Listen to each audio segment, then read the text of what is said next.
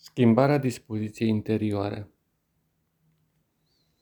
Dispoziția interioară se creează printr-o sumă de trăiri ce se transpun la nivelul perceptibilului, a ceea ce simți.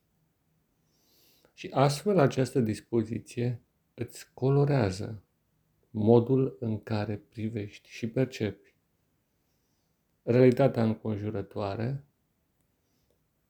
interpunând un strat de imaginar care practic filtrează sau adaugă nuanțe care există sau nu în realitatea înconjurătoare. Dacă vrei, dispoziția interioară este ca un ecran care permite ca anumite tonalități să treacă de lumină sau, sau de culoare, sau dimpotrivă le blochează.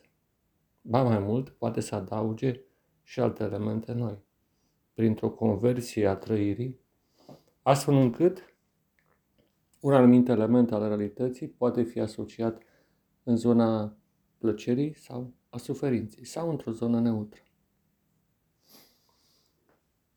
Și astfel înțelegi că, printr-un mecanism foarte profund, dispoziția interioară îți colorează viața într-un mod în care, cumva, percepția ta devine independentă de contextul în care te găsești.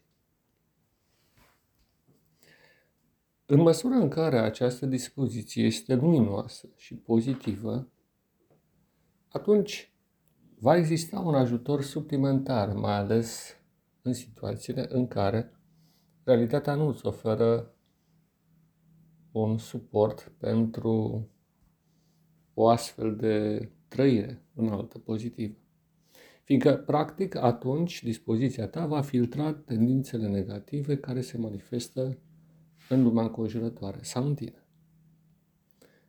Pe de altă parte, dacă dispoziția interioară este negativă, morbidă, atunci și cele mai frumoase experiențe vor fi practic percepute într-un mod deformat, schimonosit, alienat. Scopul nu este de a elimina această dispoziție, are rolul ei de a modela, de a netezi trăirea realului prin intermediul unor elemente care fac aceste trăiri acceptabile, ba chiar de dorit. Problema se pune atunci când dispoziția interioară este negativă sau negativistă, când ea practic blochează orice șansă de a te putea bucura De ceea, ce, de ceea ce înseamnă verbul a trăi. Și atunci trebuie să înțelegi că schimbarea dispoziției interioare constituie un imperativ atunci când aceasta este în zona negativă și deopotrivă pentru a menține un tonus pozitiv. Și acum îți imaginezi că te plimbi de-a lungul unui drum și drumul acesta trece prin diferite locuri. Vezi case la dreapta sau la stânga, livezi, păduri, așa cum este orice drum, te poartă prin multe forme de relief și prin multe locuri. Și la un anumit moment te oprești într-un anumit loc și observi în jur natura și tot ce ți se oferă simțurilor. De exemplu, este o pajiște superbă, un soare care strălucește cu putere, dar fără a crea o senzație de căldură excesivă. Și observi realitatea din jur. Totul este încântător. Cu toate acestea, sesizezi în interiorul tău o dispoziție negativă. Și atunci toată această trăire frumoasă pe care o ai ajunge să fie schimonosidă și percepută ca pe un joc dureros în care cineva își bate joc de tine, oferindu-ți o, o, un peisaj încântător, dar în același timp ne oferindu-ți ocazia de a te bucura de el, fiindcă, involuntar, fie îți vin amintiri în alte perioade ale vieții cu persoane care poate nu mai există în realitatea aceasta, fie se trezesc alte asociații morbide, deși tu privești cel mai frumos peisaj cu putință. Mergi mai departe. Ajungi într-un loc dezolant. Aici, deodată, strălucește în interiorul tău o senzație puternică și privești natura din jur care nu-ți oferă ceva de care să te bucuri. Și totuși, având asocierea unor trăiri din zona poate a copilăriei, când ai fost în circunstanțe asemănătoare, dar ulterior viața a avut un alt traseu mult mai pozitiv, deodată te gândești că deși circunstanțele pe care le observi sunt negative, știu eu, poate e frig, vântul bate cu putere, poate și ploaie, totuși el au pregătit o schimbare ulterioară. Și atunci dispoziția ta, în loc să se mai fixeze pe elementul prezent, privește că de viitor, anticipând pe baza experienței că ceva bun se va întâmpla. Și tot așa, te oprești din loc în loc și lași dispoziția ta interioară să se așeze.